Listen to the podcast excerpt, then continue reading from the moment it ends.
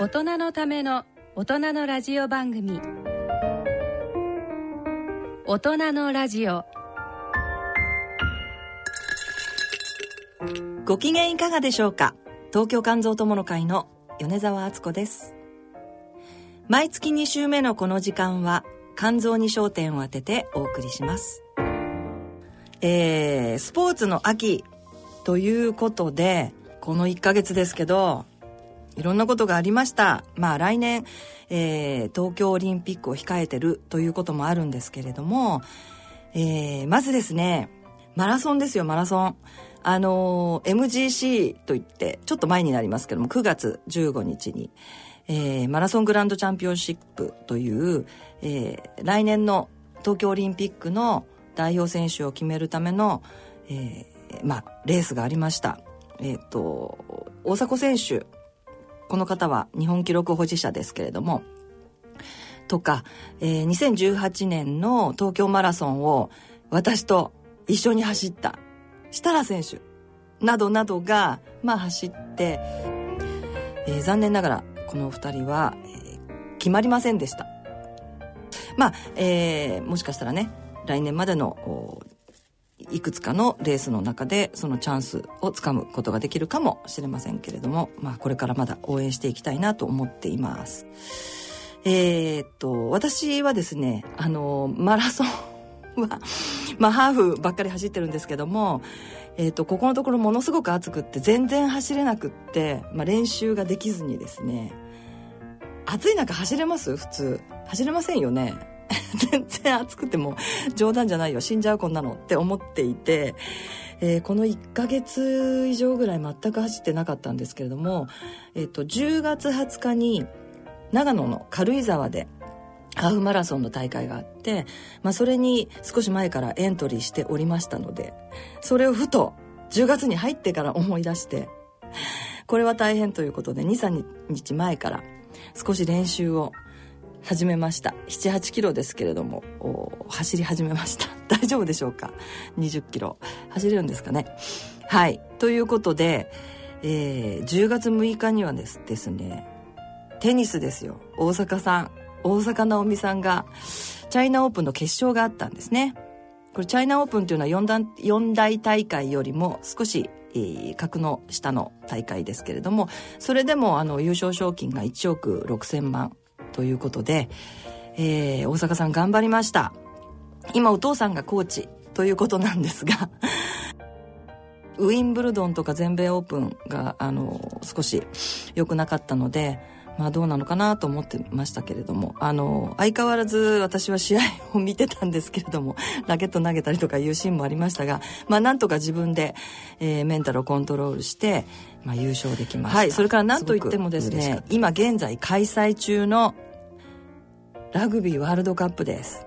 もうこれは日本でワールドカップ開催してますけれども、日本でワールドカップをやると決まったのがもうかなり前なんですが、いや、まさか日本でワールドカップをやって、こんなに盛り上がるっていうのは、私自身全然思ってなかったですし、あの、私は大学が、まあ、明治大学という大学でラグビー、まあ、比較的強いところなんですが、学生時代からもう30年くらい前になりますけれども、もうずっと、あの、応援をしていて、当時はチケット取るのもとっても大変だったんですけれども、あの、そうですね。で、まあラグビーは大好きなんですが、今でも、えー、年に数回ラグビーの試合を、まあ大学の試合を中心にですね、見に行ったりしています。オールブラックスの試合も以前見たことはあります。えー、っと、それが、すごいですよ、日本。すごくないですか？予選リーグ。こんなに強いとはちょっとびっくりしました。やっぱりホームの利ということがあるんでしょうか。えー、予選リーグ全部勝ってますね。ロシア、アイルランド、サモアということで、えー、今度、10月13日日曜日にいよいよスコットランド戦、まあこれで決勝に進むかどうか決まるわけですね。えー、なんか台風が来てるということでちょっとあの不安ではありますけれども、うん、あのぜひぜひ頑張ってもらいたいと思います。あの明治大学出身の、えー、スタンドオフの田村優選手も出場すると思いますので、皆さんぜひぜひ応援しましょう。さて、今回の健康医学のコーナーでは PBC、PSC の治療と今後について慶応義塾大学消化器内科准教授の中本信弘先生にお話をいただきます中本先生も学生時代にスポーツをやっていたんでしょうか？どうなんでしょうか？それでは大人のラジオ進めてまいります。この番組は野村証券ギリアドサイエンシーズ株式会社アッピー合同会社他各社の提供でお送りします。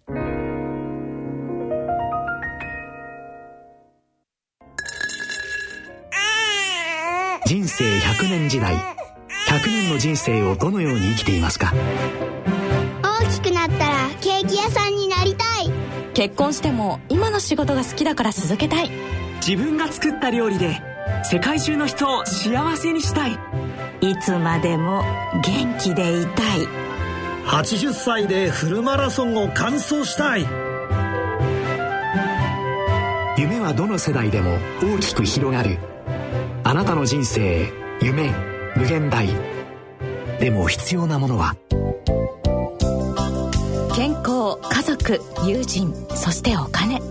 あらゆる年代に合わせたサポートでいつでもあなたに寄り添います。今からずっとこれからもっと。人生100年パートナー野村証券。C 型肝炎のない明日へ自分は C 型肝炎だけど肝臓の検査値が安定しているから放っておいても大丈夫。そう思っていませんか？検査値が正常でも肝硬変肝臓がんへ進展する場合があります。今は飲み薬のみで治癒を目指せる時代。まずは専門のお医者さんに診てもらいましょう。C 型肝炎に関するお問い合わせはフリーダイヤル0120-25-1874または C 型肝炎のない明日へで検索。ギリアド。健康医学のコーナーです。今回は PBC、PSC の治療と今後について慶応義塾大学消化器内科准教授の中本信弘先生にお話をいただきます。中本先生よろしくお願いします。慶応義塾大学の中本です。よろしくお願いいたします。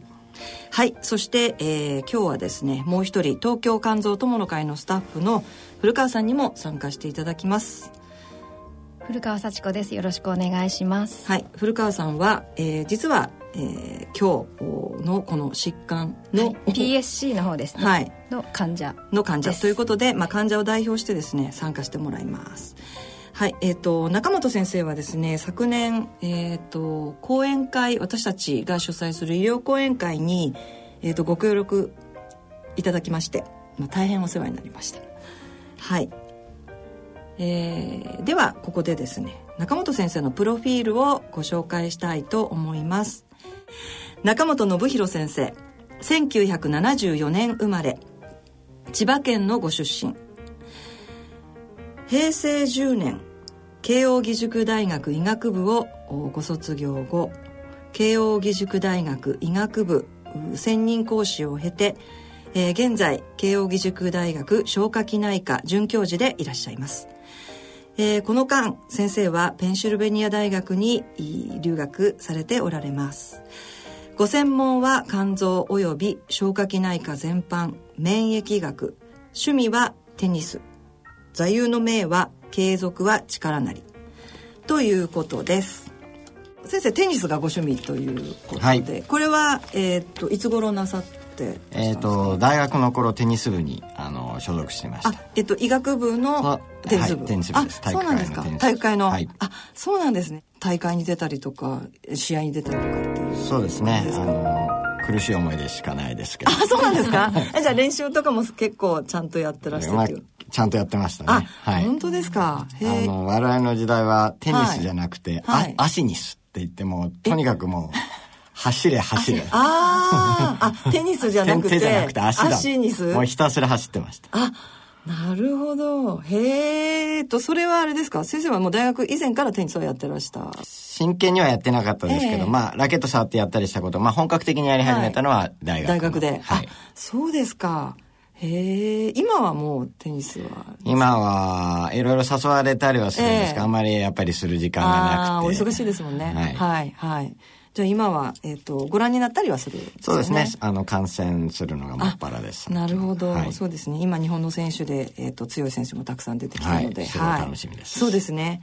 はい、テニスということで、えー、では先生の小さい頃のことをちょっと伺いたいんですけれども、えっ、ー、とまあ、えーと、少年時代はどんな夢を持たれていらっしゃいましたか？そうですね、はい、あの小学校中学校の頃は、えー、あの医者になるっていうことは全然考えてなくて、はいはい、あのなぜかわかんないですけど、うん、こう外交官になりたいなっていうそういう夢をあの小さい頃は持ってました。あそうですか、はい、それは外国に行きたいみたいな、ね、海外の憧れみたいなのまあ、父親の仕事の関係で小学校から中学校に4年間ぐらいあのタイのバンコクにあそうなんですね。まあそういうところも影響してたんじゃないかなと思いますね。なるほど4年間じゃあ、えーと、バンコクで少年時代を過ごされたということで、はい、まあそういう影響もあったと。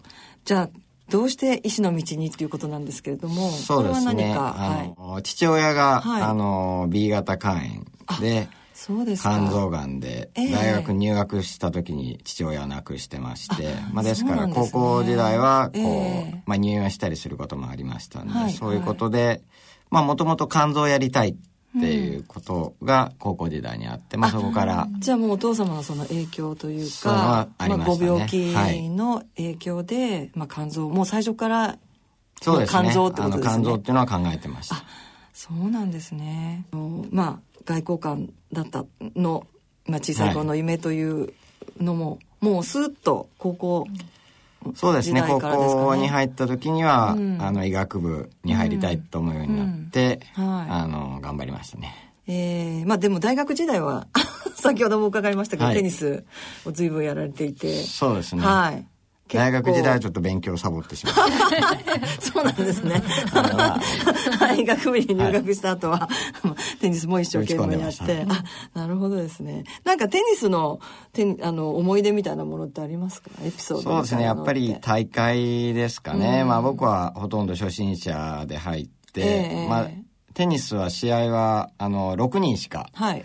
あの、レギュラーは出れなくて。ああ、そうなんですですから、ね、まあ4年、最初の4年間はずっとこう応援部隊だったんで、はい、まあ5年になって初めて試合に出ることがあって、えー、で、医学部は、まあ一部から、その時6部ぐらいまであったんですけど、はい。はい、まあ我々は3部にいて、えー、あの、自分がその試合に出た時に3部からこう2部にこう上がる、昇格のそういう試合で、まあ勝ったのが一番の思い出ですかね。なるほど、なるほど。じゃあまあなかなかあの練習に練習を積んで苦労されてそうですねまああれほど一つのことに打ち込んだことはまあ多分昔も今もあんまりないんでそういう意味ではすごくまあ自分の今にとってもすごい良かったんじゃないかなと思いますね。そうなんですね。はい、じゃあその当時の仲間の方たちっていうのは今でもやっぱ仲仲いいですね続いてますねずっと。はい。時々会われたりとか、はい、あそうなんですね。はい。えー、それから座右の銘がですねえー、継続は力なり、はい、ということですがこれは何か？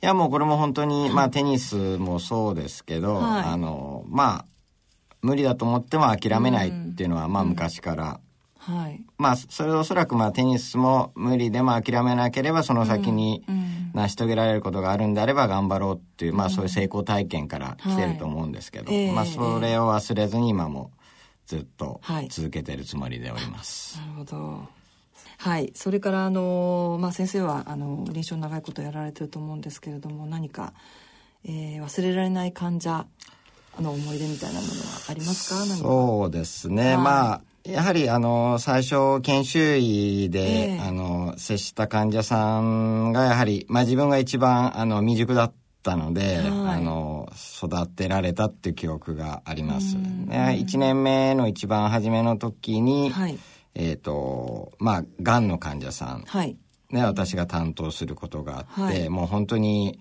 採血もままならなくて、点滴もなかなか抗がん剤の点滴を入れるのもままならないような状況で、えー、まあ、もちろん何回かも失敗したりしたこともあるんですけど、えー、まあ、あの、これからいい医者になってくれっていうふうに言われたのが、まあ、すごく思い出になってます、ね。患者患者さんからですね。言われたはい。っていうことですかね。はい